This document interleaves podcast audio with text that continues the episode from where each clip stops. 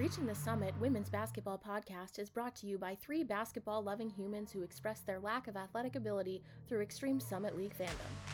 This podcast is hosted by Jordan Decker, Scott Holland, and Madison Van Walligan.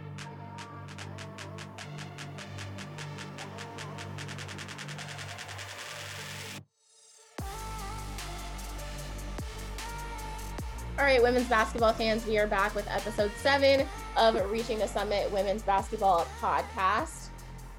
We have quite a lot for you tonight, and we have opinions. We've Buckle got, up.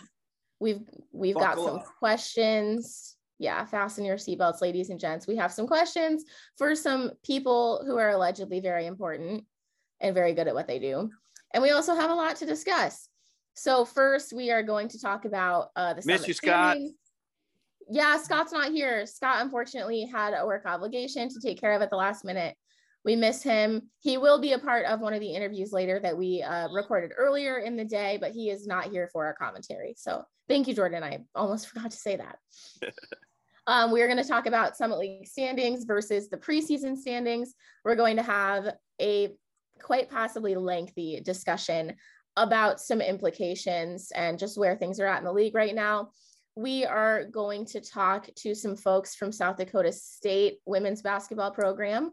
We're going to preview upcoming games, maybe a talk implications again if we don't get it all out or if we if we miss something. Um, and then we are going to do something that is very near and dear to my heart.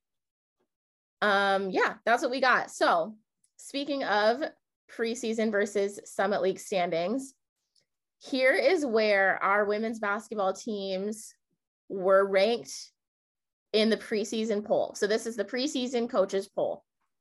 South Dakota at one, South Dakota State at two, North Dakota State at three, Kansas City at four, Denver at five, Oral Roberts at six, Western Illinois at seven, Omaha at eight, and then UND at nine, St. Thomas at 10.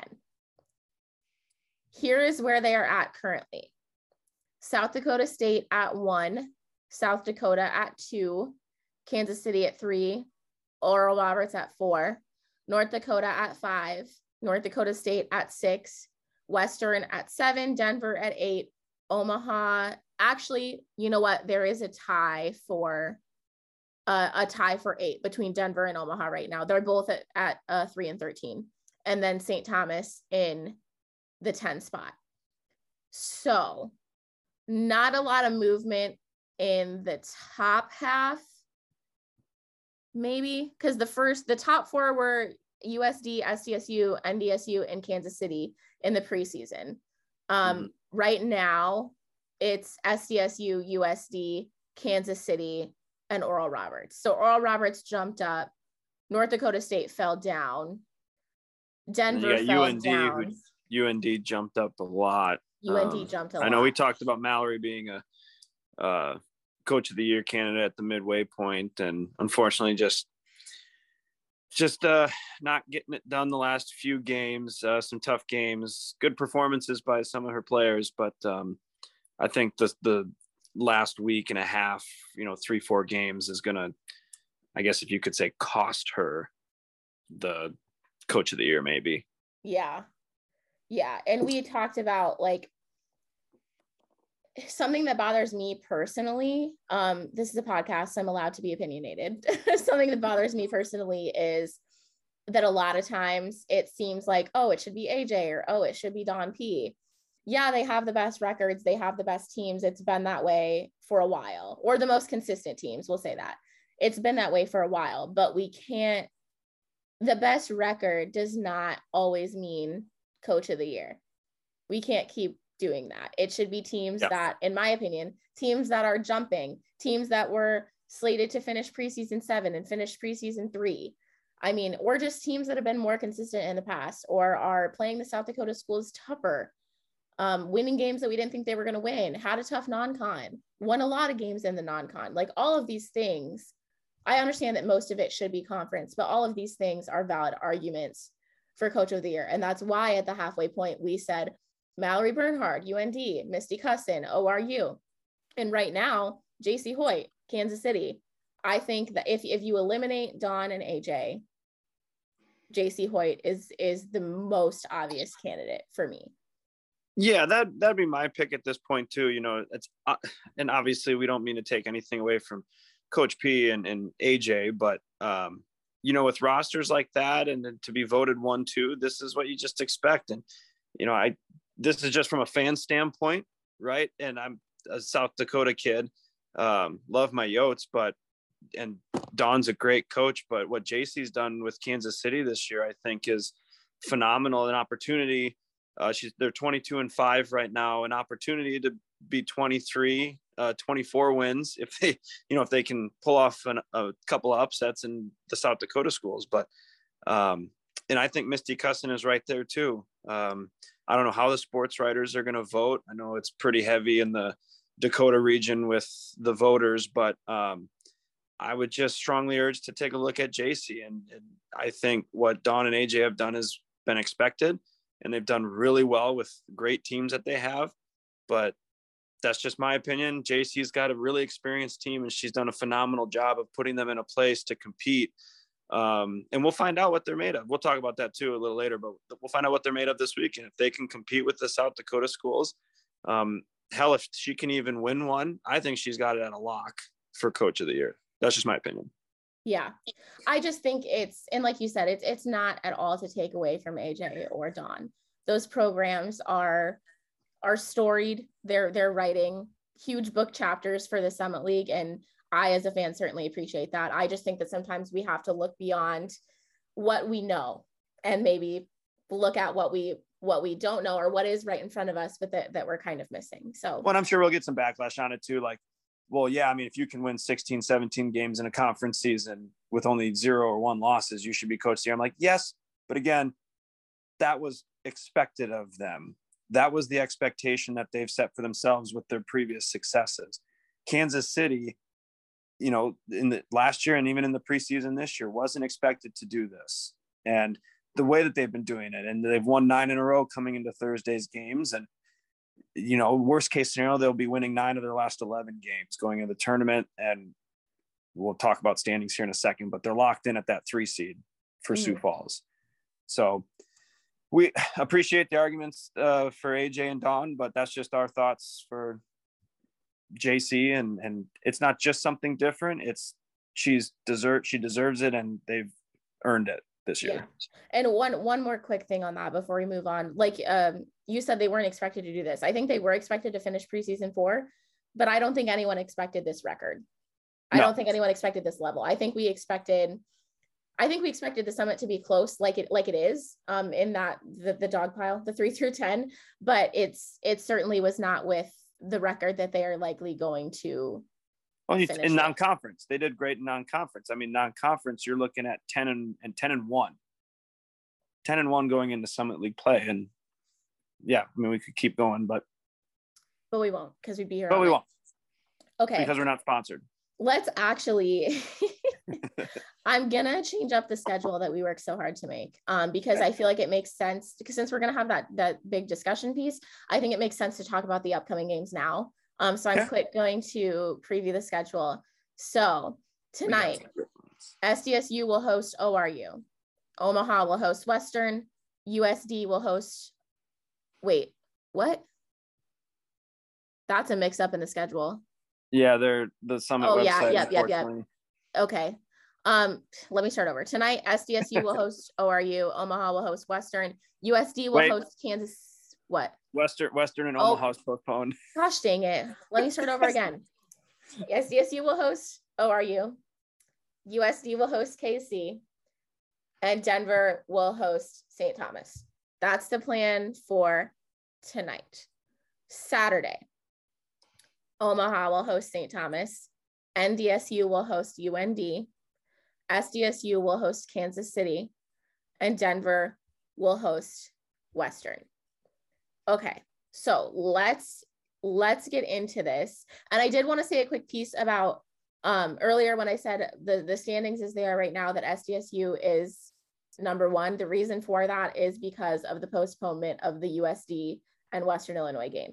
So SDSU has now played one more game, which makes their winning percentage higher, their record better. So that is why that situation is what it is. I know many of you thought they were tied. They were, they probably should be, but because of that postponement, um, it messed it up a little bit.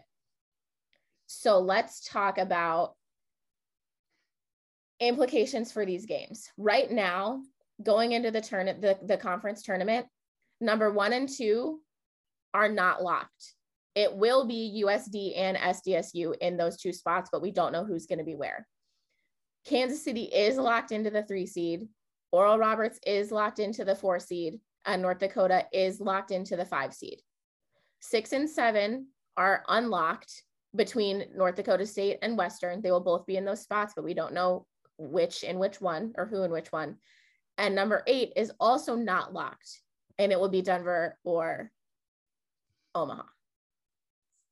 So yeah. we have three locked spots at the three, four, and five. Everything I mean, else is a mess.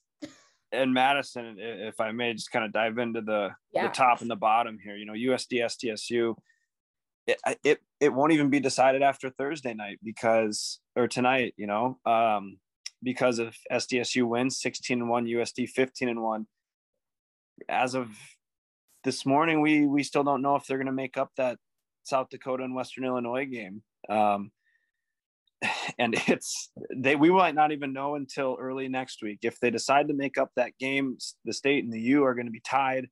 And if they obviously win out i mean it comes down to their net rankings. And right now sdsu's got 36 usds 37 but that could change. They've been flip-flopping the last week or so. Mm-hmm. um, so we do know this though from what we've been hearing is the summit is trying really hard um, with what they can with Western, and we we hope that their team can get healthy, obviously. And um, from a fan standpoint, we hope that they can play these games, but we don't know if they're going to make it up. We know that their protocol is to try to make it up um, in the order that the games happen, right?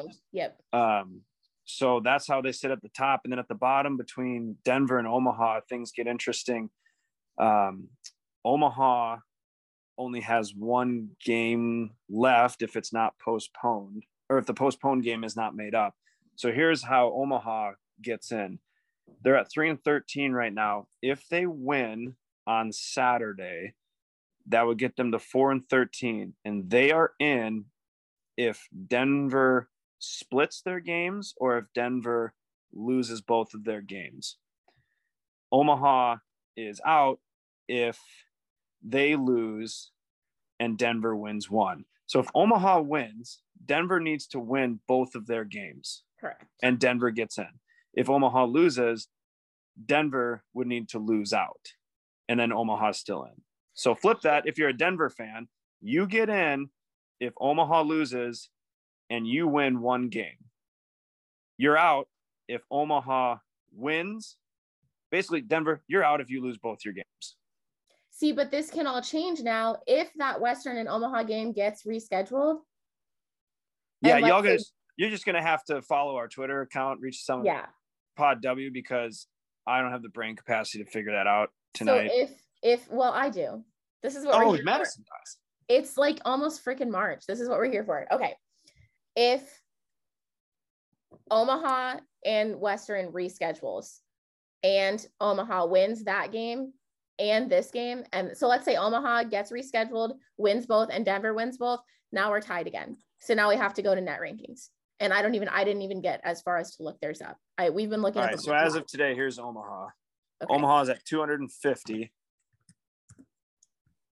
Denver's at 289. So okay. De- so Omaha would get in if they split losses, wins. Yeah so they it's, ended it's, with the same record. When I said it's a mess, it really is a mess. It's my favorite type of mess, but it is a mess.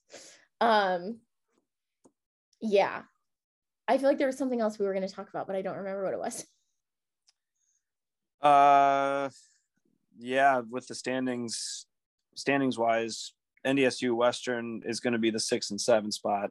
Correct. Just depends on how they do this weekend. On how it how it plays out. Well, and if Western gets um any of their games back that were that were postponed Correct. too, then they could move. They could potentially move ahead. So I mean, so if right now, technically, we know the first round. We know the first matchup of the tournament. It's going to be Oral Roberts versus North Dakota. on Sunday. That's true. There you true. go. So we've got That's one. gonna be probably the twelve thirty game, right? uh, Or does the three does the three seed play the twelve I think the higher seed plays earlier, right? Because the one seeds will play. I know on the men's side, like if SDSU gets the one, they would play at six instead of eight or whatever. So don't the, the higher seeds play earlier? You know what? Yeah. Let's pull up the bracket. I, I have a laptop in front of me. Um, four or five seed is twelve thirty on Sunday. So UND Okay. Oral Roberts, unless we're missing something, which we could be, they're playing Sunday, March sixth at twelve thirty. Okay.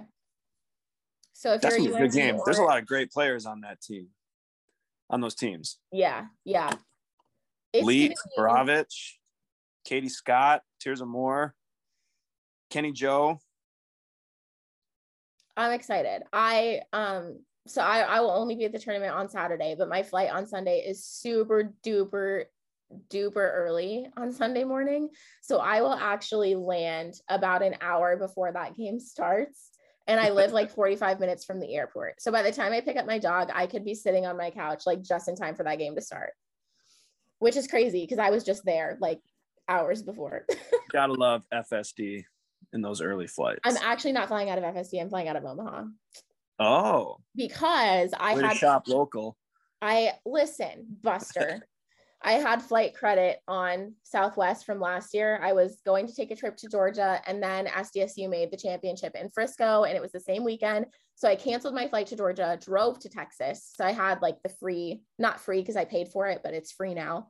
Um, credit or flight credit or miles or whatever. And I had to use it by April. So I was like, hmm, I wonder if there's an event I could fly to on Southwest before April oh my gosh, there is. So I had to convince the boyfriend to drive to Omaha. It really was no convincing. He was happy to do it. So I will be flying out of Omaha at the absolute butt crack of dawn before dawn on Sunday. I mean, Confident in your Jackrabbits making the tournament as an at large, you would have used it to fly out to their regional. Fair. That's actually a really good point. But I wanted to be at the tournament, the conference tournament uh, anyway. that's- I want to come back and see my friends and all that good stuff. So Is that a segue into our bracketology talk? um I felt like we were gonna save that for later, actually. Oh. That's that's good. you know what? Upcoming games? We talked about Well, I that. did that. Yeah. So, because remember, I I messed the schedule around. Um, Oh, do we have any more implications that we need to talk about? Do we think? Do we think? I know we talked a little bit about last week. Do we think Kansas City is like a lock for the WNIT? Um, I mean, I can't really change what I said last week. I said yes. Um, I think if they lose both to USD and SDSU, they would need to win a tournament, first round tournament game, um, just to help their cause a little bit. Mhm. Anything more than that um, will really help them. But I think they're a lock. I think they've proven that they can play some good basketball. They're an experienced group, which always counts and matters in March. Um, and I mean, if we go what we hope with with the two bid league, then they would Mhm. be up. So I think Roos fans, you need to hope if you'd like to go to the WNIT, you need to hope that both South Dakota schools, if nothing changes this weekend, that both South Dakota schools get into uh, the big dance. And to Because do that- Kansas City this weekend. Yes, that's why I was like, uh, if things stay that. So actually, Kansas City fans, first you can hope for some wins this weekend. If that does not happen to go your way, then you hope that both South Dakota schools uh, get into the big dance because then you would be a lock for the WNIT. What? Time- I'm out. Pause. This Williams kid from Duke just had an absolute man rebound. Jordan's like, just over a dude and grab the ball. Oh my gosh. Great rebound. Thank you for not calling over the back, ref, even though that's not a foul. All right, we Yeah. Okay. um, we are, like I said, going to sit down with some South Dakota State people. First up is someone who is in the top 10 in uh, scoring and assists in conference only play. Myah Selland, she's a redshirt junior, and joining her will be senior Tylee Irwin. So we will sit down with them uh, coming up right now. And then after that, we have another guest for you. And then we'll be back with some bracket talk. And trust me, you are going to want to stick around for that because, like I said, we have opinions and they're spicy. So, all right, right now, Maya and Tylee, and we will be back in a flash.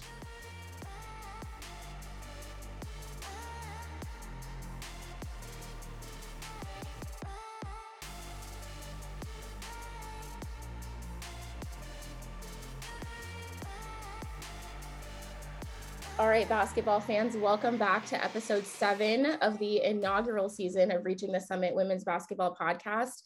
The South Dakota State University Jackrabbits are 19 and 8 overall, 15 and 1 in the conference, riding an 11 game win streak and looking to make it 13 by Saturday evening. We have Jackrabbit senior Tylee Irwin and redshirt junior Myah Selland in the Zoom studio with us today. Thank you for being here, ladies. Thanks for having us. Glad to be here. Yeah, of course. So, like I said, we have some serious questions and some fun questions. So, we'll start with the serious ones. Um, Myah, I will start with you. In what ways did being a multi sport athlete in high school benefit your col- or collegiate athletic career?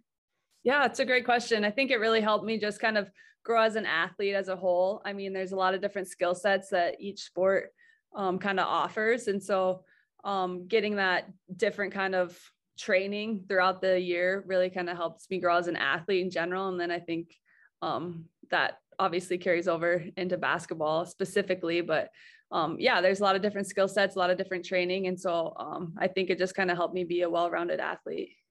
Absolutely. Um, Tylee, for you, how rewarding is it as a senior to see the young talent on the team and for this to be just another successful season for the books?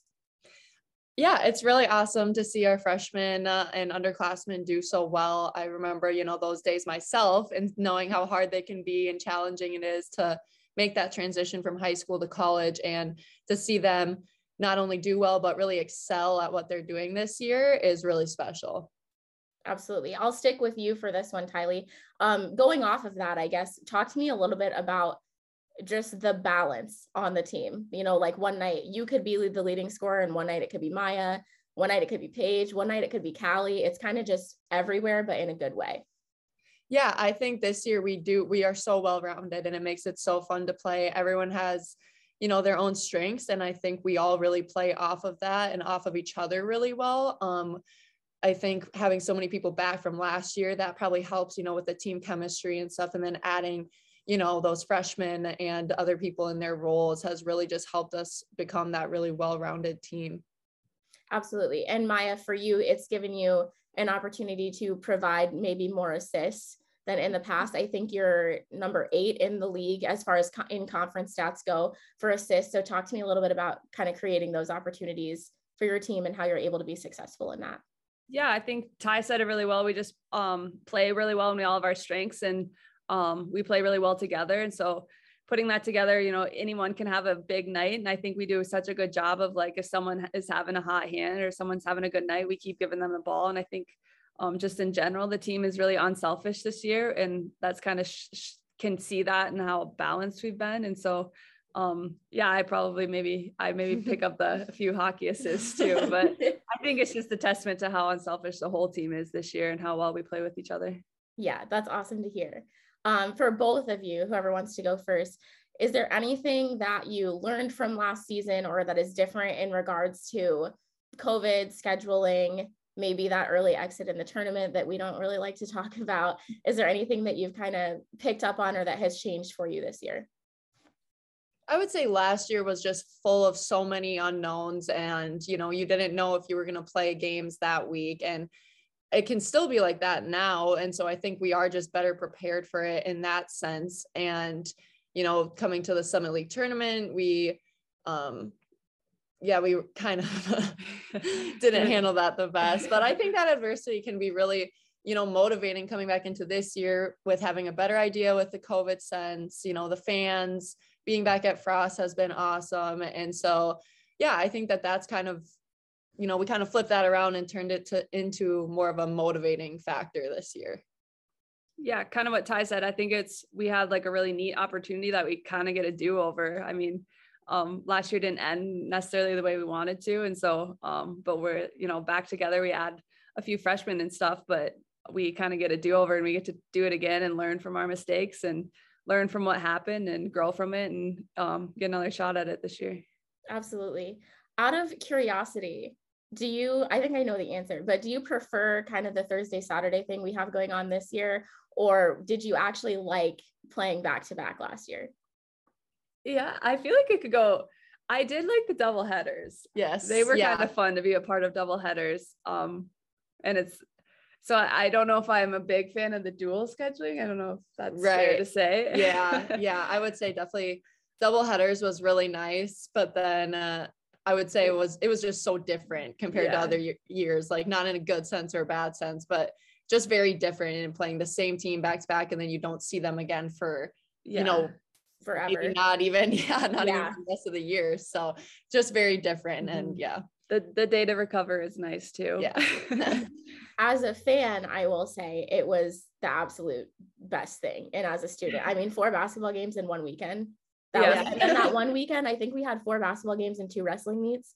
I yeah. literally could have put out a sleeping bag in frost. Like yeah. I, if I would have been allowed to, I probably would have. Yeah. Yes. Um, so that's the one thing that we complain about most this year is we I, everyone knows the fans don't really love mirror scheduling. Mm-hmm. Um, and I think that maybe besides the players, double headers are good for everyone except the facilities crew. So yeah. something hopefully that we can see in the future, but that's just a little shameless plug. That's a whole nother podcast that we won't do today. Um, let's see. I totally got lost in my questions here. My bad. Uh, Tylee, did anyone give you a hard time about going to SDSU, jokingly or not? The fans oh, want to know. I did get a hard time for a little while. I mean, I don't think anyone was familiar with really like South Dakota State and the whole women's basketball traditions and everything. And so it was always joking, like it was never any actual, you know, hard times or anything. But I think once I saw, you know, became more familiar with the program, they were like, "Oh yeah, like you made a great decision." And I'm like, "I know. I've been telling you guys this for years." Yeah. yeah, no, Scott had asked me to ask that question and I was like, uh, I can guarantee you she did because yeah. I I send crap to North Dakota all the time, like literally once a day. Yeah. so I was like, that's definitely probably something that happened. Um let us move in. Just kidding not fun questions yet i have one more. So obviously there's a bit more business to do this weekend um, but if we don't want to look past that too much but for the sake of the podcast what is the mindset heading into sioux falls? Yeah i think obviously we still have this weekend to take care of but um I think we'll have a, a good mindset heading into Sioux Falls. Like we kind of touched earlier, I think we learned a lot from last year and um, obviously don't want that same result, but um, I think it's just recognizing the season we've had and um, what it takes for us to be successful this season. And I think we've learned a lot this year. And we're kind of like getting into that point of the season where we know kind of what it takes to what we want to execute, where we're looking like to get better. And um, and so attacking that each practice leading up into the summit league and then just kind of executing on what we've been working and building towards all year. All right, let's uh, have some fun here for a little bit. So, in your SDSU career, and these are all for both of you. So, in your SDSU career, uh, what is your favorite game that you have played in outside of the Summit League? Do we have the same one? I think we have the same one probably in mine. I would say beating um, Syracuse, Syracuse, to make it to the Sweet 16. Yeah. That was just like unbelievable. I, like not only just I mean winning, but the fans that we had travel that far, and it was just like I don't know, it it was awesome. The locker room after I get like chills yeah. about it. It yeah. was fun. um, my dad and I were like looking for plane tickets, and then when that happened and you went to Oregon, we were like still looking for plane tickets, and they were like eight hundred dollars, and we were like, why? This yeah. is like the one good thing we've had in our entire yeah. life. but yeah, no, even watching that game, I happy cried. I just couldn't like I just couldn't believe it. And yeah. the shock, it's for me, even as a league, even when it's not you guys, I think it's exciting when someone in the league can succeed like that. Yeah. So just I mean, waking up the nation and being like, hey, don't sleep on us. Like that was that was really awesome. So super proud of you guys for that. Um, who is your favorite active Summit League player on another roster? Ooh, that's a good question. Summit League player. Oh gosh. Yeah, that's a really good question. There's a, there's a lot of talent in the Summit League that I feel Yeah. like goes really unnoticed. Um, obviously our rivals down south are there's a lot of really good players down there. Yeah. Um, I think I'll just give a shout out to Chloe just because That's we I would say. I we have very similar backgrounds. You know, she's a small town South Dakota Mhm. girl, and so um, to see the success that she's had at that level is just kind of fun. Just I think for me personally, as a South Dakota kid who like we grew up in a very small town, like similar situations, and so um, it's fun to see South Dakota kids do well. Yeah, honestly, I was gonna say Chloe too, just because I typically have that like guarding assignment. And so I feel like we've kind of like chatted back and forth maybe during games and stuff. And I feel like there's kind of that mutual respect there. Mhm. So for sure. Um, do you have a favorite or least favorite gym to play in? If I were to exclude Vermilion from the equation, do you have another? I'm assuming that would be your least favorite. Maybe it's your favorite. I don't know. yeah, favorite absolutely Frost. yes, favorite. Okay, yeah. well, besides your own. Um, if another favorite, the Denny. Yeah. These are kind of In the Summit answers, League but- though, um gosh. I did enjoy um St. Thomas's facility, honestly. Yeah. I did like that. it's our first time it's a there. yeah first time it was a very different feel but honestly i feel like you could get a really good atmosphere going in there You like the close, everyone being Yeah. like Yeah. Yes. basically on top of you. Yeah. yeah and we had quite a few fans there so it was just it was kind of fun Mhm. Awesome. Um, what is the team's favorite thing to eat on the road? Or multiple favorite things if there's some discrepancy there.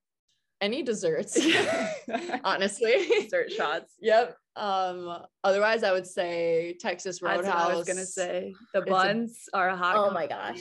yeah I was at a golf tournament in college and my like golf roommate and I we were at Texas Roadhouse, the team was, and we got more buns than anyone should eat to Yeah. go. yeah Um, and when we packed up our stuff, we literally got to the course the next day and Allison goes, Oh crap. And I was like, What? And she's like, I left the buns in the fridge. oh no. And it was like we had to have a funeral for the buns. It was yeah Yeah. my heart would drop we love Texas Roadhouse. I asked uh, Naomi Alnatis that from Kansas City last week, and she's like, "We like to eat." Yeah. So I'm, I'm glad to see that that goes around around the table. yes. Uh, who bumps the playlist in the locker room? that's um Mesa Byom Yeah. What what kind of tunes does she play? Oh, she's honestly all, All over, over the the place, That's yeah. kind of how uh, our entire, I don't know, team's music taste is. I feel like, yeah. I don't know, I couldn't even narrow it down to one genre at all. Do you guys have like a song that's like your like the song of choice, like the the team anthem or anything like that?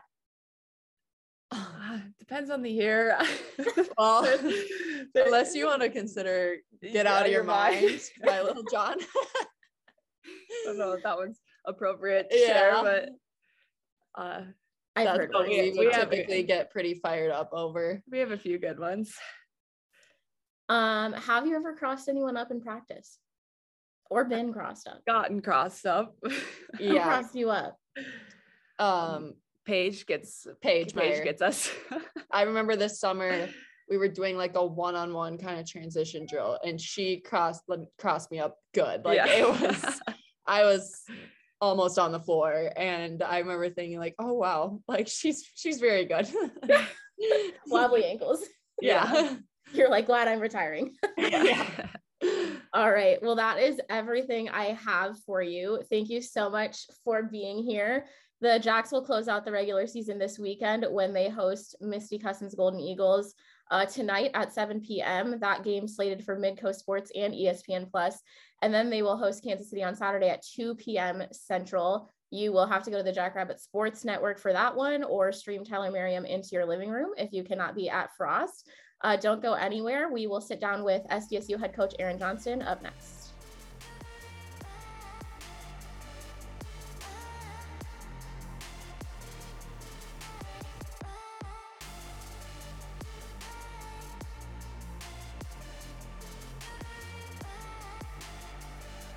All right, we are back. Great sit down with Myah and Tylee. They are so much fun, so nice, so great to talk to. I really enjoyed um, that opportunity. So thank you again, ladies, for for sitting down with me. That was a good interview. Thank you. Because you weren't in it. Oh, sorry. Ouch. I'm sorry. um, I feel bad now. I had a student tell me in class today, she's like, I don't know what you how we even got on this topic, but she's like, I would never sass you. And I said, why? And she goes, because you would sass me back. I was like, you're damn right I would. Damn right. Damn right. Okay. We are going to give you our personal first team selections, MVP and five players. This may be controversial, but we're going to tell you why. So, Jordan, hey, you know what? Never mind. Yeah, go ahead. Go first. Go first. Oh God. Okay. Um, this is based on conference only statistics and going into the final two, and for some teams more, maybe games of the regular season. Here is my MVP of the league, and then the five additional players that make up the first team. Do you want me to list stats too? Am I gonna have to click between all these No, tabs? just do do the names and I'll do mine and then we'll like when we explain why we can talk about that. Okay. All right. So on my first team, I have um, Hannah Sjerven of USD, Tirzah Moore of Oral Roberts, Chloe Lamb of USD, Uju Ezeudu of Denver, Kacie Borowicz of North Dakota, and then my Summit League MVP is Naomi Alnadas of Kansas City. Okay. I think we have actually exactly the same thing. so I Yes. have I have, and this is in no particular order. I have Uju Ezeudu of Denver, Hannah Sjerven of USD, Kacie Borowicz of North Dakota, Chloe Lamb of USD, and Tirzah Moore of Oral Roberts. And my MVP is also Naomi Onadas. Tweet at us. We want the drama. We do want the drama, um, but don't be rude. I don't have time for that. I won't Be block civil. you because that's immature, but don't be rude. But don't be rude. Just be civil. Okay. Why Naomi Onadas? That's the first question that you may be asking. Yeah, you know, you look at the stats. Or, Oh, I'm sorry. You're gonna go. I go ahead. I was just gonna say ahead. the same thing. Okay, so when I interviewed her last week, she was leading the league in scoring and assists. She is now second in scoring behind Kacie Borowicz and still leading the league in assists. So that would mean Kacie Borowicz is first in scoring. Kacie Borowicz is third in assists. So this is a tight race. And remember that this is conference only. Uju, top five in blocks, scoring, and rebounding. What further explanation do you need? She may be the best player on a team that is not necessarily that great or hasn't necessarily excelled this year. But again, top five in the conference in blocks, scoring, and rebounding. I don't know what what further information you would need on that one. Hannah Sjerven, obvious. Chloe Lamb, obvious. Again, Kacie Borowicz that we talked about, obvious. And I think Tirzah Moore is obvious too. She is always leading uh, the stats for Oral Roberts. She's always making a difference for them. So I think it makes a lot of sense. I think the only argument that people might have is that MVP spot. Uh, but again, Naomi's stats are better than Hannah's and Chloe's. And Yeah, and I would I would agree with all of that, Madison. You know, and it's more than what school you play for. It's more than your name. It's and we- we've been fortunate enough to watch you know a lot of these games too. And I, I mean, Tirzah may be the only one, but you know, looking, I don't know. Danny Nichols has been playing really well. Um, Myah's obviously been playing really well the second half of league play. Heaven Hamling, um, but Kansas City, you know, and Brooklyn McDavid too. It's just, and we can't forget about Jade Hill of St. Thomas, but just the, the overall stat lines, I think, and how they're playing overall um, in league play. This is a great six. And the second team, I mean, we're not, we didn't prepare for we a didn't go second that team, far. but that second team is loaded with talent too. We could put six on there and it, you know play five on five first team second team and be a hell of a basketball game. Like there's there's just so many good players in the league this year. Um, we're not again just like the coaches. We're not knocking anyone. We're just going by what we've seen and um, and those that we haven't just kind of by the box scores and and what the stats say. Yeah. And you know I'm not biased because I didn't even put any SDSU people on there.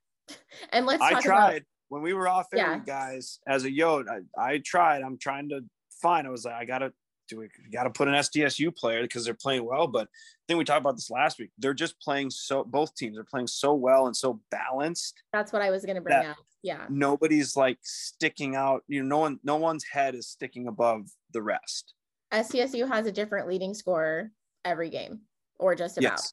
a different Yep. leading rebounder every game, a different Yep. leading in assists every game. So like it's not it, it may look bad, like how can you not put them on the first team? But if you're looking at the overall stats, they're not there. And the reason is because they're so balanced. So it may suck from I mean, if, if you're taking our first team, you know, to, to heart or as gospel or whatever, you shouldn't. But if you are, like it may suck that you don't see any SDSU people if you're an SDSU fan, but it is not a bad thing that your team is balanced. Please be happy about that because that's that's an awesome thing and it's bringing them a lot of success. So I would say too, you know, just kind of looking, and some folks might, you know, look at this with conference only stats. You know, why is Hannah first team when, or why is she on ours?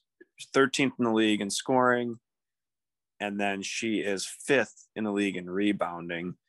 Um, it's just because of other players in between them aren't consistent in in that in the um, and she's also second in the league in block shots too, right? So if you look at the players in between scoring, you can't just go one through six on scoring, right? Because some of those players aren't even top 10 in rebounding, top 15 in rebounding.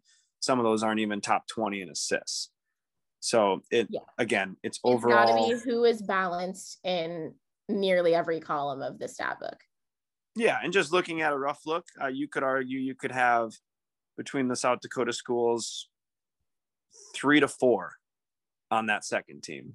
So you'd have six total. I would argue just to have, I would say probably two SDSU players and then live, and then um, like Heaven Hamling and and Brooklyn McDavid stuff like that. But we don't have to go into that tonight. Just Well, no, I'm curious who would be your two SDSU because I think Paige is an obvious, um, Paige Meyer is an obvious first choice for for second team. yep, out I would put Paige. school. I would put Paige and Myah on Paige and there. Myah. I think uh, Myah's second half of league play is definitely um, picked up, and I I do think she's one of the top eleven players in the league. And I think the second half of the season, and whether that's her shoulder getting better, it looks like it's getting better. Um, but she just seems more comfortable, and um, stat wise, it's it's showing. Yeah. Well, and we talk about in the interview um, that's coming up with AJ that non-con, like we scheduled a tough non-con, sixth or seventh in the country. I think it was sixth, but if it was seventh, I don't want to. I'm gonna say both because I don't want to like be Top like 10. that, you know. Um, but what'd you say? Top ten. Top 10. Yeah, top 10. There we go. We can do that. Top 10. Um, a a non-con was top 10 in the league, and it, you know, they may have lost some games that they didn't want to lose, or he talked about games that were close that you know maybe should have gone the other way or whatever. And there was a lot of stuff. There was injuries, there was other stuff going on. Um, players have lives too. You know, this Mhm. isn't this is not their life. And as a fan, we need to realize and respect that. So sometimes things just don't go the way that that we want or that is planned and these girls put a lot of pressure on themselves and that's not just SDSU that's every team so um yeah I don't really know where I was going with that but that's out there now I feel like I had a I had a, a path and I uh strayed off of it so okay and just for the record, we're a fan of every single one of these student athletes. We hope that they are healthy. We hope that they have a career game every game, but we're just doing a fan's duty at the end of the year and just picking our first and second team. Um, we can't wait to see all these girls in action next weekend. There's there's so much good talent um, from these all, all, all 10 schools, honestly. And unfortunately, we only get to see eight until next year. Until Um, next year. but it's been a treat to watch and yeah i guess that's how i'll end that segment. Yeah. all right let us move on. As promised we are going to sit down with another SDSU person who is head coach Aaron Johnston in his 20 somethingth season 22nd question mark? I don't i'm know not state person i don't know he's been here yeah why would I ask you he's been at SDSU since like right after I was born yeah i think i was in elementary school and i went to one of their camps when i lived up in uh Watertown. I remember seeing him. That might have been one of his first years. Yeah. I'm 24 and a half, almost exactly. so my birthday I'm not saying how old I am. People got to well, get. You're an old man. I'm an old um, But anyways, yes, AJ has been there since I was a little little tyke. So it's been a long time. Um, so we're gonna go ahead and sit down with him. And after that, we will get into our spicy opinions.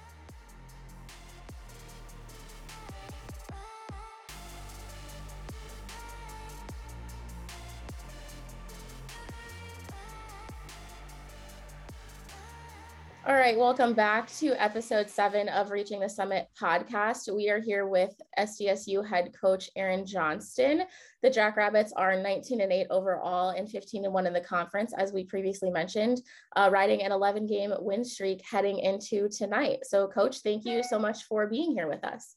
Great to be here. We uh, just have a couple questions and then a couple fun ones for you. So, I will go ahead and start it off. Um, the team had a considerably tough non-conference that maybe didn't go quite as well as we'd hoped, but obviously a, a great run in, in the conference season. Um, what changes have you seen made from the non-con over to the summit or progression that you've seen throughout conference play? Yeah, November and December were tough for us, in part because we played a really difficult schedule. I think our strength of schedule is somewhere around sixth or seventh in the country, our non-conference strength of schedule. So that's playing elite teams, and they all had you know, highly productive November, December's. Plus, in that stretch, we lost just close games, games that I think easily could have gone the other way. So the schedule, I think, is accurate. I think the the record is accurate. Um, but I don't know that it reflects kind of the team that we were even at that time. I, I, certainly think we are more capable of what we put on the floor. And we had some adversity, a lot of off the court stuff, injury stuff, things that really made it difficult to, to be our best. So, uh, all in all, I thought we handled it well. I wish we would have had a couple more uh, wins in the in the column, but uh, I thought we got through it, connected as a team. And then as we got into our conference play right before Christmas, uh, we just started to get everybody back on the floor, started to get healthy, started to play better basketball. And ultimately, now that we're in, you know, the the third week here of February, I think we are playing our best basketball of the year. Offensively, we've been outstanding. Defense has gotten much better from where we were early in the year. And it's just been a day by day, step by step approach. It isn't like we had one major change or one you know new offense that that made everything click we just really kind of stayed together and weathered some of that adversity and, and found a way to be a really good team coach when it comes to that non-conference schedule do you think that uh, the reputation and the success your program has developed over the years helps or, or hurts with your ability to schedule in the non-conference? Because I'm sure you'd like to see more peer institutions instead of the heavyweights taking you guys on. But as you mentioned, that also helps get your team ready for this time of year as well. Yeah, no, I think our I really like how our non-conference schedule shapes up each year. I think this year was no different than some of the past. We've had other non-conference schedules where we've been in that top 10 strength of schedule wise. So it's not a, a this year wasn't really that different. Um, the results were probably not exactly the same, but but it's it's something we've traditionally done. I, I think there are always a group of schools out there like South Dakota State. It could be mid-major schools, it could be Power Fives that have a hard time scheduling because of their success. So Missouri State, for instance, I think that home and home came about because both teams have a hard time getting games. Uh, we've had a good series with Creighton, who's obviously been really good over the years. We've had series with Green Bay, Montana State, who's traditionally won their league. So you have a group of mid-major schools that all probably are looked at the same way. Nobody wants to go to their place. Nobody wants to play them. So sometimes we've worked together with those schools. And then I think those power fives, I mean, there's, there's not you know, a lot of people lining up to play the Louisvilles and Notre Dames and Oregons and people like that that we've played. Um, so, you know, it works that way, but it does mean we're playing really good teams. If nobody wants to schedule somebody else, they're probably really good. So we do get challenged and we do have a lot on our plate, but but honestly, I think it's it's worked out well. I think it makes us better. You know, if you can win those games, it's great. If you lose them, I think you learn a little bit about yourself and what you have to improve on and uh, ultimately that that that scheduling philosophy has really i think shaped our program over the years. As an sdsu person i hope that's a problem we continue to have as the years go on. Uh, talk to me a little bit about the strong freshman class with paige meyer and haleigh timmer that we've had. I was certainly a little bit surprised but in a good way.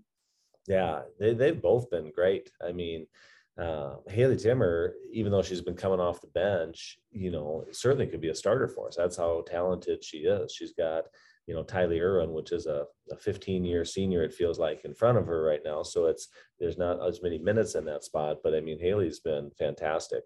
I like what she does defensively. She's really hard nosed, plays incredibly tough all the time, gets us some buckets in transition, some offensive rebounds. We can post her up. She's making threes, just a really versatile player who's just kind of scratching the surface as the kind of player she's going to continue to be.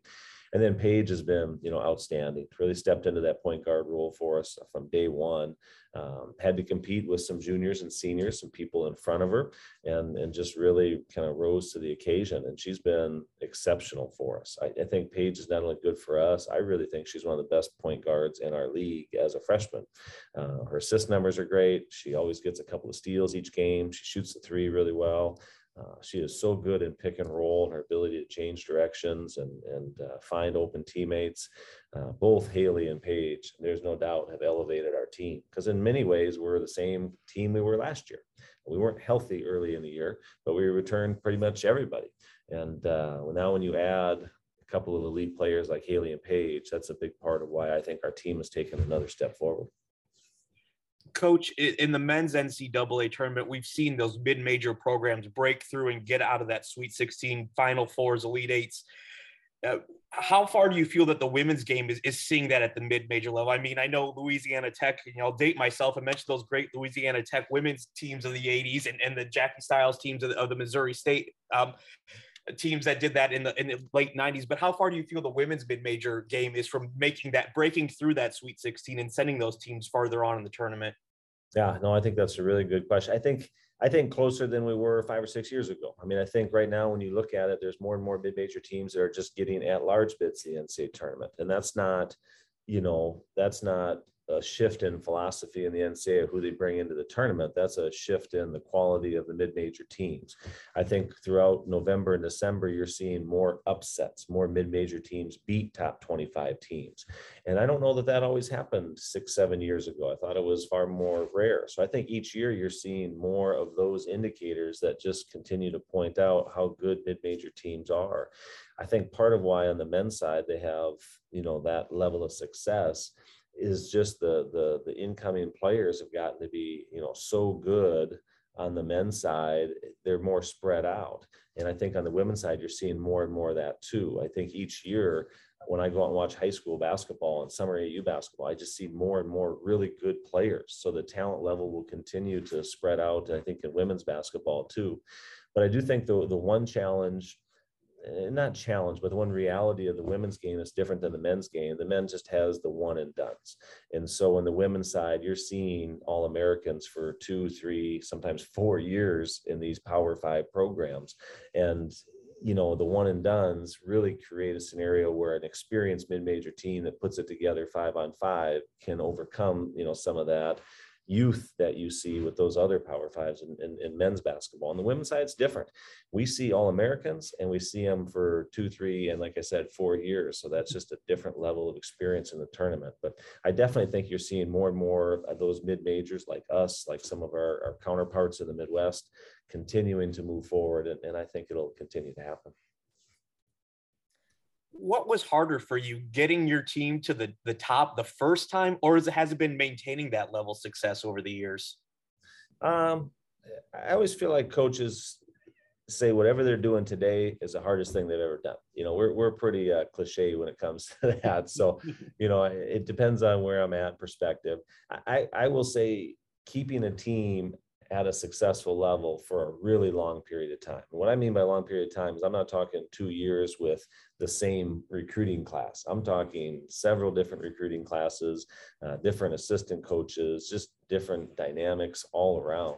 I, I think maintaining success is a lot more difficult than maybe people would realize. Now it's it's it's fun, it's exciting, and there's a lot of positives to it. Um, but doing something for a long period of time means you, you you just have to be you know sharp in every area each year. And you like i said you really have to do it with different recruiting classes. And, and i think a lot of mid-major programs really move up and down based on you know a class that really elevates them. And then as they graduate it's like oh now we got to start over. What are we going to do? We see that in our league right now in the summit league. Uh, you see it in all leagues especially mid-major leagues across the country where teams kind of go up and down. But there are a few teams out there i think we're one of them that's been able to to stay really consistent with it and for us i think it's just about always having great people they're, they're obviously really good players uh, we've had a couple players drafted in the WNBA, so we're not doing this with with you know average talent. We have elite talent, uh, but they're really good people who just uh, enjoy that process every single day of trying to get better and trying to keep a program at a high level. Like this year, to to expand on that, when we were in November and December and losing some games, this team felt you know I think a ton of pressure because of that because that really hadn't happened much before. And I think they were almost too hard on themselves for that reason, as if there's something that they're letting down. Um, you know, and, and that's hard when when you do that year after year. But it's also, you know, a lot we can learn from that too. So it's it's not a bad thing. It's just it's just a little different, a little harder, I would say. So going off of that, obviously still some business to take care of this weekend, but if we can look ahead to Sioux Falls a little bit, what what is the mindset? Is it just you know stick to the plan or like or is there some key to success that you're looking for? Well I, think anytime we get to the end of the year so this this weekend applies to this too and, and then obviously everything you do after this weekend. I, I think at this time of year you just have to as a team not individually but as a team you just got to find a way to, to have a, just a little bit extra in everything that we do. Be a little bit quicker a little faster a little tougher a little more physical a little more mentally sharp.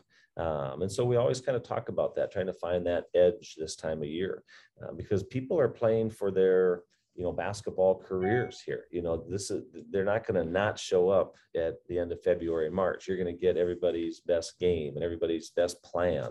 And so for us it's always been trying to find that little edge in all these areas and really embrace that. Embrace the fact that we're going to honor some some really good seniors here this next couple of days four great seniors that have been jackrabbits for us. Embrace the fact that you know this is their career they've put together and let's go out you know on all cylinders given everything we got for those experiences. So you know we try and embrace what it means to to play in tournament time to play for championships at the end of the year and we're we're willing to take the uh, the good and the bad that goes with that i guess. Yeah. All right we will get a little bit more lighthearted. Um i actually just want to ask about the new facility. What excites you about that? Everything everything excites me about that. You know, it's um, we've been on such a facility, you know, upswing mm-hmm. in our department, not just with with Frost Arena going to be, you know, renovated and changed, but the football stadium, the SJAC, you know, all the things that are going on. So athletic facilities here are going to be you know over the top. And as they renovate frost arena um, it's going to become one of the absolute best arenas around. You know they're going to incorporate suites for fans. They're going to incorporate some club level for students which is really you know unheard of and a great way to connect and and bring them together and hopefully create those memories that will go on much longer than their their time at SDSU, something that'll want them or bring them back to campus. Uh, but for our student athletes in particular, their day-to-day life will be immediately changed with just new team spaces, new training room spaces. We'll to be able to upgrade our, our strength and conditioning, have just more of the things that they need and use on a day-to-day basis to be great athletes, but also to keep them healthy and safe. And so it'll really move that that needle a long way. And then from the fan experience, you know, Frost is a great place with the atmosphere that it has. It, it's unbelievable. Uh, but the amenities need to, to improve, you know, whether it's just concourses, concessions, restrooms, and everybody recognizes that. So when people walk into this finished product, they're going to walk into something that just is completely enhanced and changed.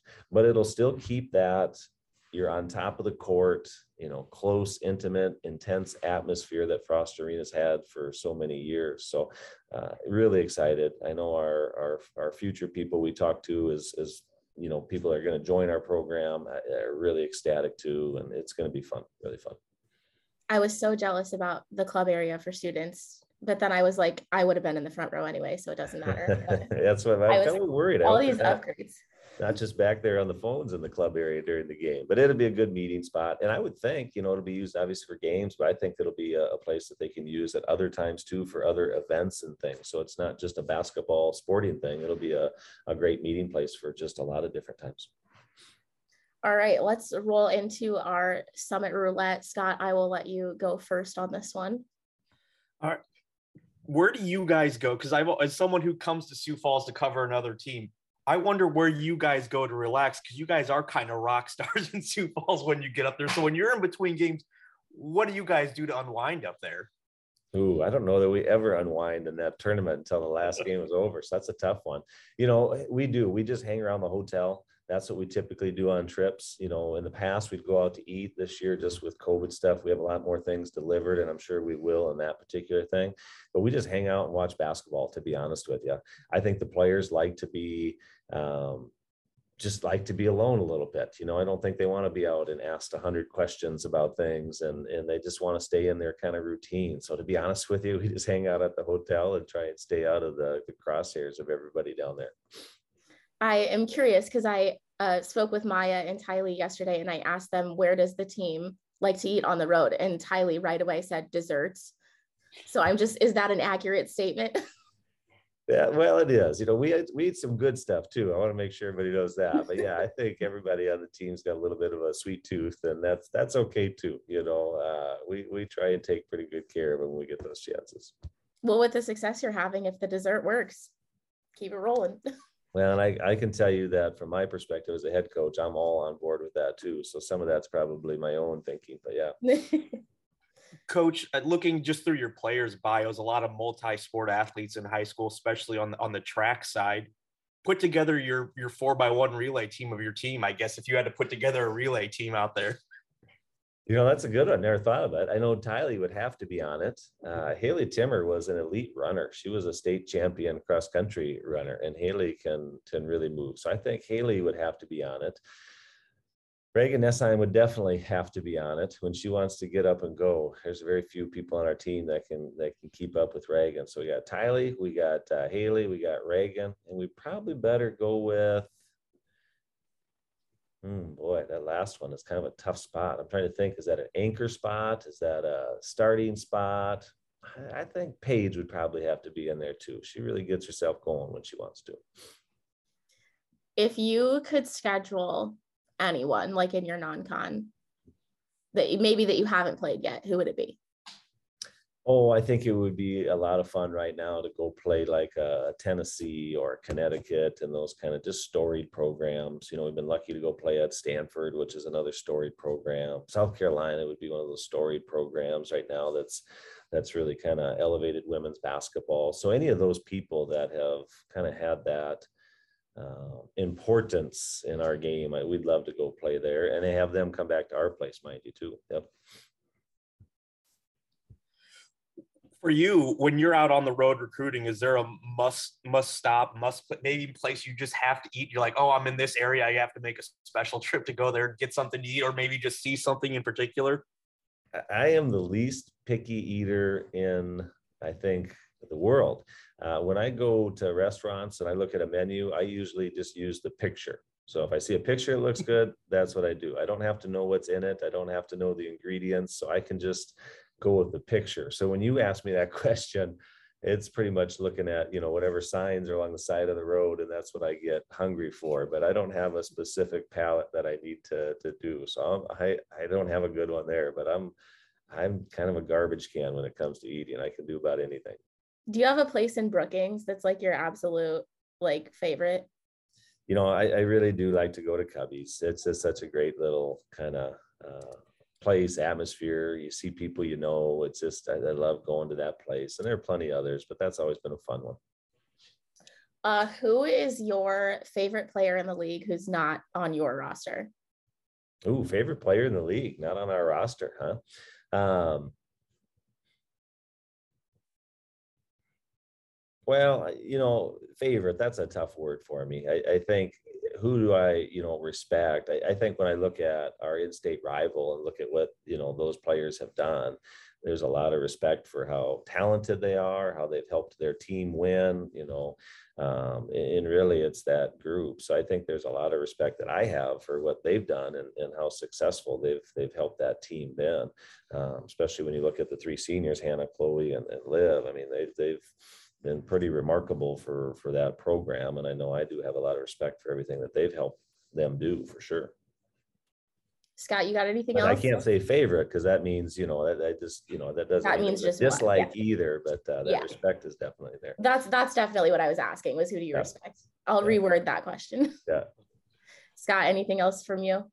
I am good. I appreciate it, coach.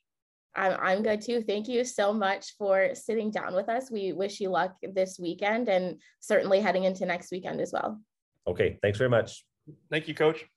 That is head coach Aaron Johnston of the South Dakota State University Jackrabbits. They will host Oral Roberts tonight in Kansas City on Saturday, and then we will see them in Sioux Falls next weekend.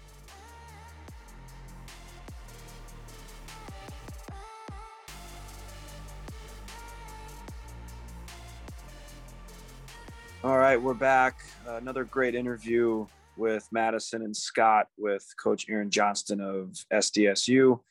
Um, and so, speaking of SDSU, we're going to talk about Charlie Creme's latest bracketology. Um, and still, this time of year, I might sound salty at him. It's nothing personal, it's just business, but If he still only call it releases it.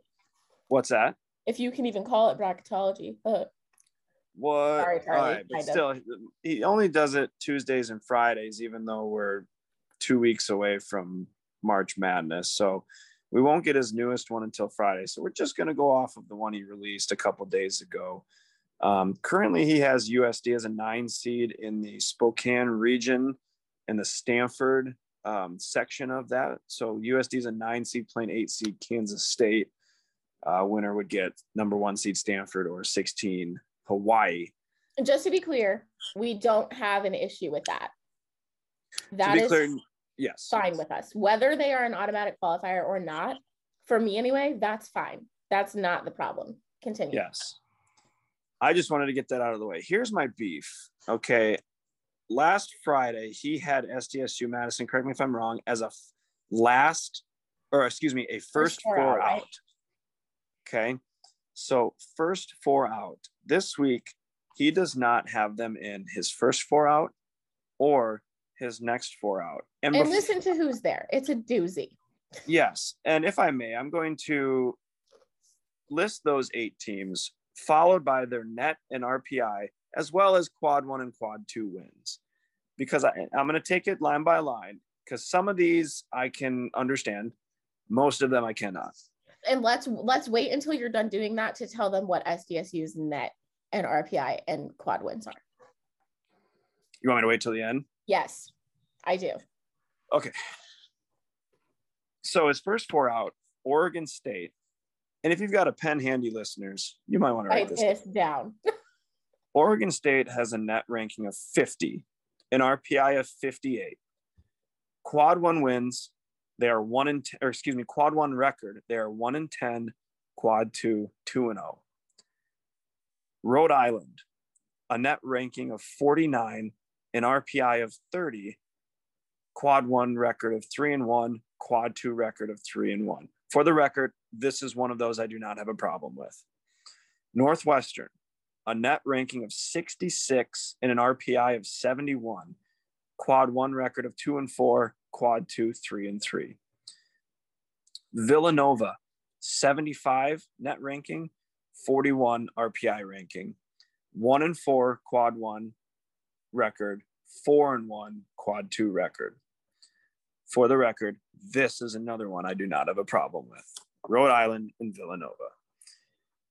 His next four out is where it gets fun.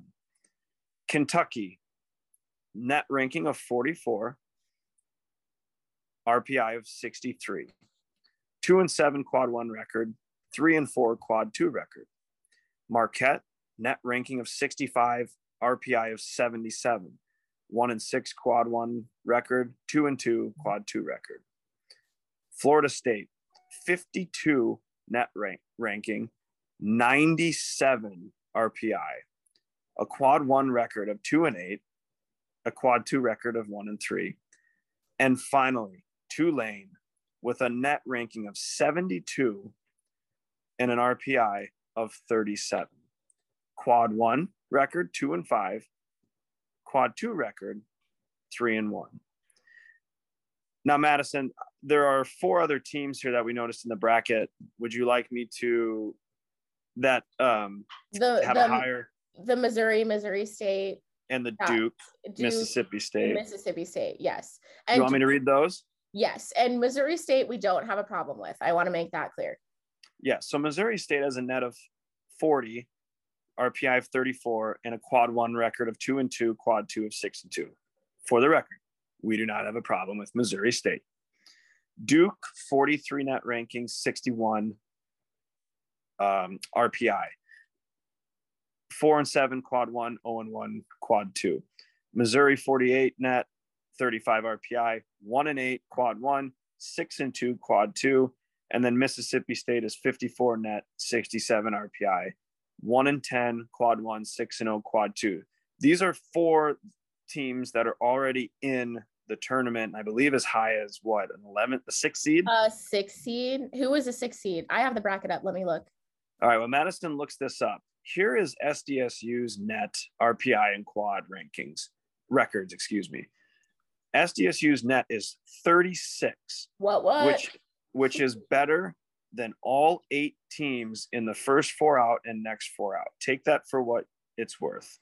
Their RPI is 55th, which is better than one, two, three, four, five of the first four out, next four out.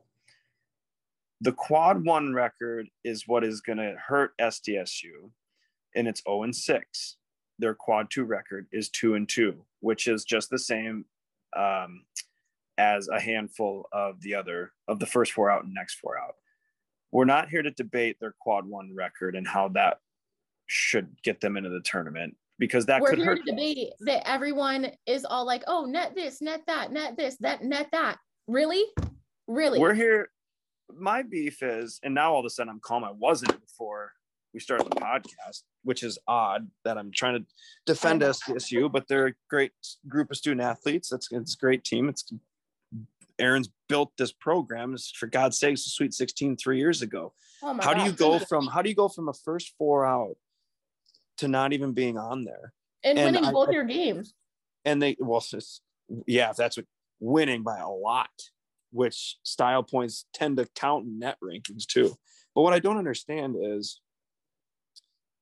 i, I just don't understand the likes of you know like uh, oregon state.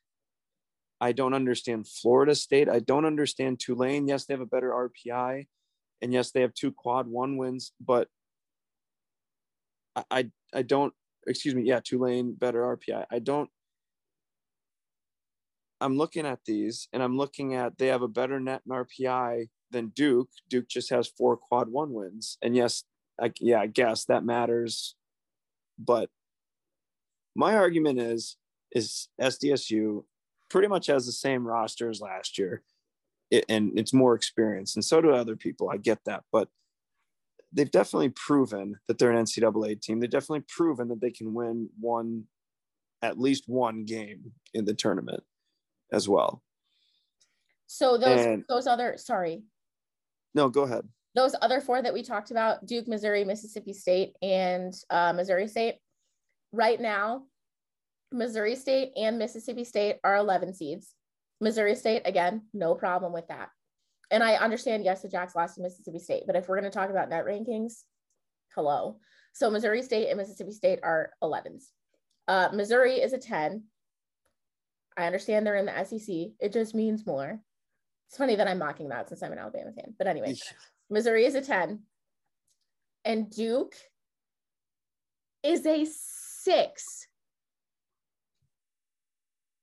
A six. That's between five and seven, for those of you that don't know.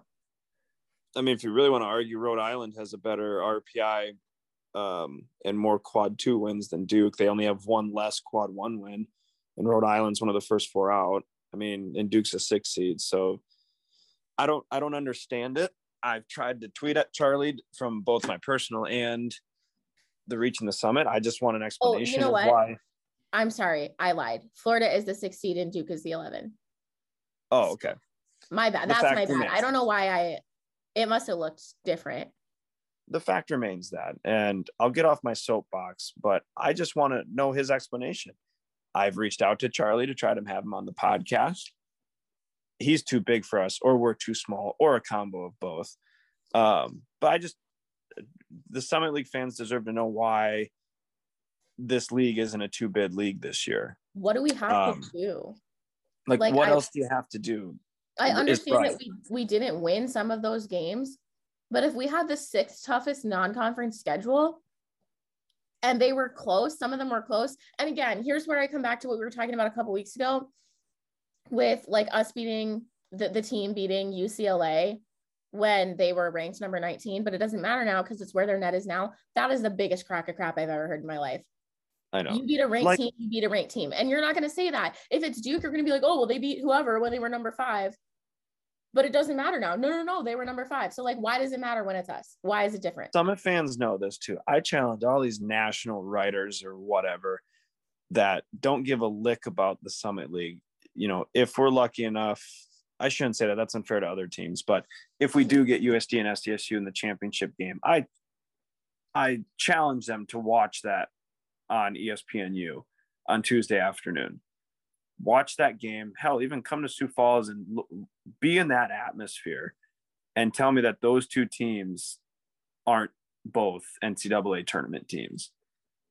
The way You- that they if you watch that game, if you're a writer out there, not that I doubt, I mean, I doubt that any of you They're not listening. time to, to listen to us, but honestly, you would understand why the Summit League has the highest attended tournament on the women's side. You would get it. And you can't tell me that a team goes to the Sweet 16. And again, I would argue this if it was USD. I would argue this if it was Kansas City. I would argue this if it was Denver. I literally do not care who it is. If Yeah. we are having this much success and sending a team to the Sweet 16, you can't tell me that, like, oh, they lost too many quad one games or whatever. So, no, no, no, no. If they have the sixth toughest schedule in the country and they, I mean, they don't get the automatic qualifier, but they make it to the championship game or have one bad game in the conference, they should be in the tournament. They could upset a large portion of this field.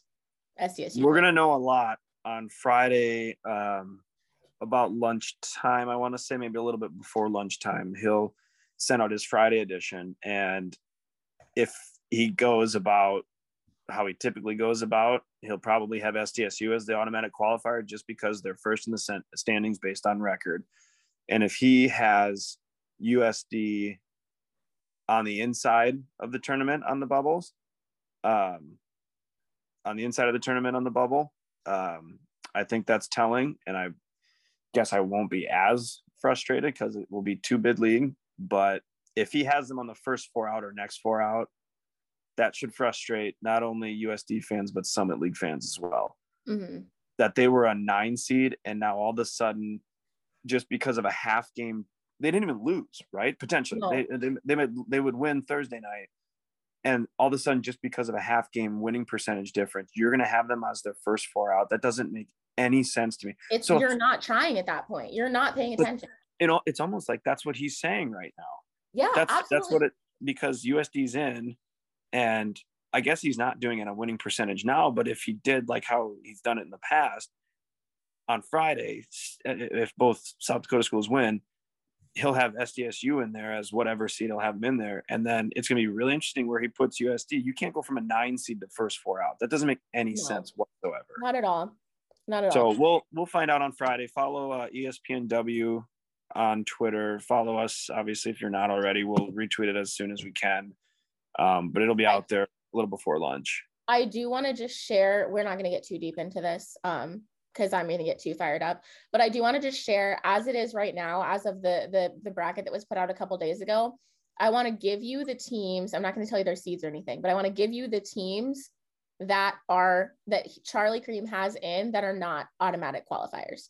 So in the the play-in games, DePaul, Boston College, Miami, Gonzaga, and then in that in the big bracket, um, Utah, Iowa, Tennessee, Florida, Duke, Omaha, Louisville, Arkansas. Oklahoma. What'd you say? Oklahoma, not Omaha. Did I say Omaha? Sorry, Oklahoma. Breaking Um, news. I'm so sorry. Louisville, Arkansas, Kansas, Oregon, Indiana, Georgia Tech, Mississippi State, Ole Miss, Washington State, um, K State, Notre Dame, Virginia Tech, Missouri State, LSU, Ohio State, Colorado, Iowa State, Arizona, Missouri, Nebraska, Texas, Maryland, North Carolina, South Florida, Creighton. South Florida's a nine seed. Interesting. Um, I'm missing some, I think. Nope, that's everyone. Georgia. Did you say Georgia? Where They're are the sixth seed in Austin and Greensboro.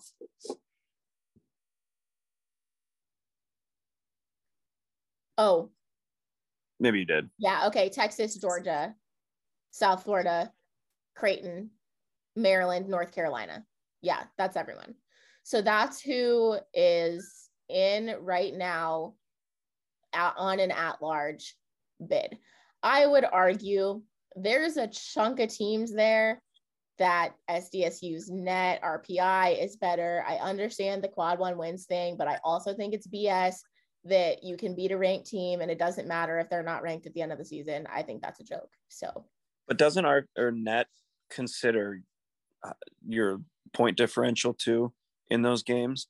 So yeah, like I think I know you does. have a zero win- wins in quad one, but your net ranking, SDSU's net ranking is still 36.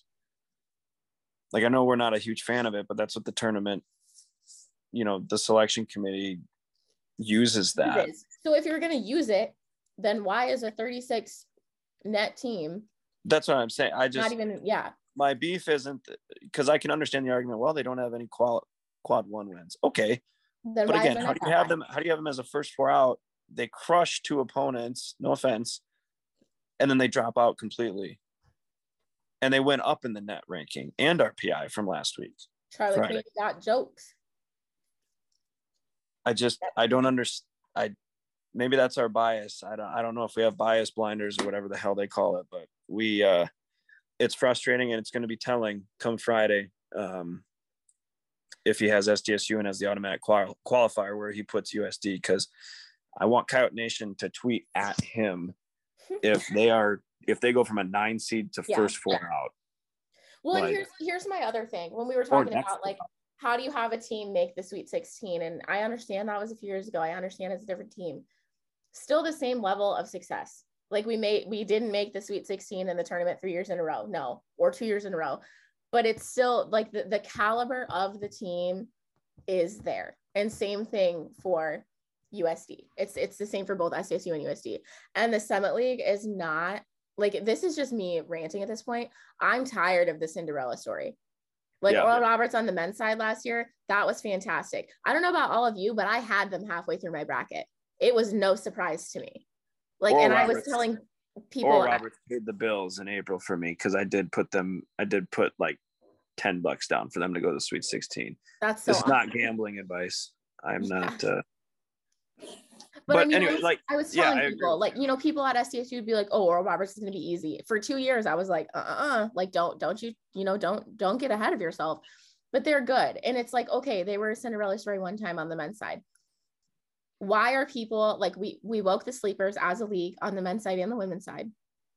Why are you going back to sleep? I think Madison, and I don't know if this is devil's advocate. I think so. I think the best thing to happen to the Summit League will need to be first that both teams make it. And honestly, at this point, it looks like that's for SDSU to win the Summit League tournament. hmm But I think both teams need to win, or to excuse me, to get into the tournament, and both teams need to win. Like they need to have both teams win and make it to that um, Sunday, Monday slate of games I agree. because not even having, you know, when they're both in, only one team winning a game at most, and then that you know three years ago or whatever it was, state winning two games. Mhm. The best thing is to have two teams from your league win a tournament game. That You know I think that that'll help jumpstart. But we also said getting two teams in the tournament will help jumpstart it, and it seems to not. And you know what? At that time, it did. We wouldn't But be even making this argument if like US if both state and the U's net rankings were in the honestly even in the mid 40s. Oh yeah, it wouldn't even be. It wouldn't even be a conversation. It'd be like okay, now it's just really frustrating, but it's in the 30s and it's frustrating because these you know the student athletes work so hard and the coaches and the administrations do a great job of putting together a, really good non-conference schedule and I mean it is what it is. They're going to compete. Um, it's just that the nation deserves to watch these mid majors go at it. Yeah. Um, one thing I did want to say, if it were to stay as is, USD would play K State, correct? Correct. Yes. Okay. They can beat K State. SDSU almost did it. And I understand that K State only had seven players and they were seven really good players, but that was a game that uh, honestly should have been won by SDSU. Yeah. USD That was can at Frost, ab- right? yes, USD can absolutely beat K State. And honestly, if uh, I know you're going to be like, why would you ever cheer for the Yotes? Because I'm cheering for the Summit League at this point. If SDSU Yeah. doesn't get in and USD gets in and it is K State or it's anyone else, I'm cheering for them. But- Listen, I mean, even like with USD last year, right? I think the league as a whole, and I knew a lot of my state friends that were rooting for USD because I thought the matchup with Oregon was a really good matchup for USD. And unfortunately, like I'm just gonna call it like it is, it just seemed like they just didn't get off the bus in some aspects of the game. You know, they looked a little shell shocked. Um, and Oregon was super athletic. I get that. Um, good learning experience for all the players, but um, I was still really proud of the team and, and how they competed in the second half of the game. But um, yeah, I guess it's Kansas State's a good draw, but you got to come. You, You have to this show should up. frustrate. You got to show up. This is this should frustrate the players on both teams. They need to use that as motivation. Whether you win the summit, if you're USD, whether you win the Summit League tournament or not, whether you get your state, you get in as an automatic qualifier or not. No matter what happens, you have to use that. It's what USD did in 2016 when they didn't get in the tournament as an at large. What they do, they made a historic run in the WNIT and they kicked the snot the last three games. I know Florida Gulf Coast was a little cl- that was a closer game, but they they they did play better the whole game. Like Yeah. You got to Um, use that as I- motivation and I think another thing too is it's it's a different environment. It's a new level, and we understand that. But I think the point we're trying to make is that our teams, our league, is capable of playing at that level. Multiple we just got to win. in our You, league. got to you yes. got to win. Both teams got the USD's got to win to win. NCAA And you know what? I don't. this is a whole other can of worms. I do think that officiating plays a role, and I'm not saying that the officials are bad. I'm saying that they're different. The officiating is different than it is in the Summit League, and we see that even not so much this year, but even um, just at, from my perspective as an SDSU person, officiating was different when we weren't playing USD. When we play USD, all of a sudden it's a bloodbath, or all of a sudden it's really tight. It can go one way or the other.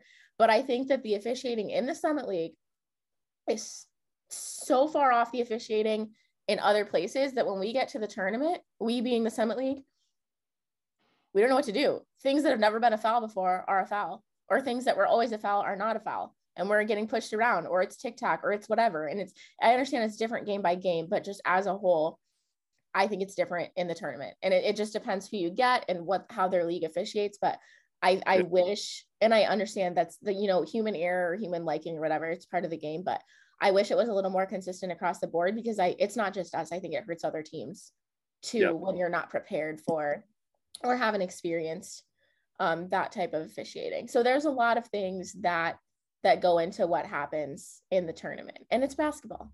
Anything Yeah. That's our So- soapbox. We're sorry, but we just You're uh, absolutely not sorry. You take that back. I'm not sorry. I This is just I want to see the league. I want to see him get two bids, but I I'm fully convinced you got to jumpstart the process, re jumpstart the process. Both teams, if they are lucky enough to get in, they got to get a win. And if only one team gets in, you got to get a win. You got to get two wins. And then when you're up at that podium on the press conference, put some respect on my name or whatever. What LeBron, my damn respect too. Oh my gosh, that's awesome. All right, fans, that's uh that's what we have. Be sure to tune into games uh, a week, uh, literally a week from when you're probably listening to this podcast. I will be on a plane on my way to the Omaha to come up to the tournament. So I'm excited. I assume you're excited, Jordan. I'm very excited. I'm excited to see you and then uh, other Reaching the Summit folks. Um, yes, we all get to be together. We'll get to be together. Um, I'll be there most days. Madison will be there a couple days. Only uh, Saturday. Only Saturday. Okay. Yep, only Saturday. Uh, you know, if you can recognize us, if we're not friends, love to say hi and get some feedback on the podcast or tell us to shut the hell up, one of the two, whatever. You know, well, we're not going to listen if you do that. You can say it, but no, no, because I'll That's have what podcasts are for people. Podcasts are digital soapboxes. That is what they are meant for. uh, all right. Well, next week we'll definitely have some opinions, and maybe this will come up again because by the time we record next week's podcast, we'll have we'll have new info, bracketologies, and we'll be locked in for the summit too. So there's next week is going to be mostly summit talk and probably some bracketology talk. We don't plan to have any interviews. You get to listen to us for like an hour or however long we talk, however we long see, it takes you. We'll see what strings Jordan can pull. We'll see. Oh yeah, we'll see. Okay. Well, you get to listen to us until you decide to press pause. So hopefully that's the whole episode. but uh, we'll be back. We'll be back next week. Have a good weekend, everybody. Bye, friends.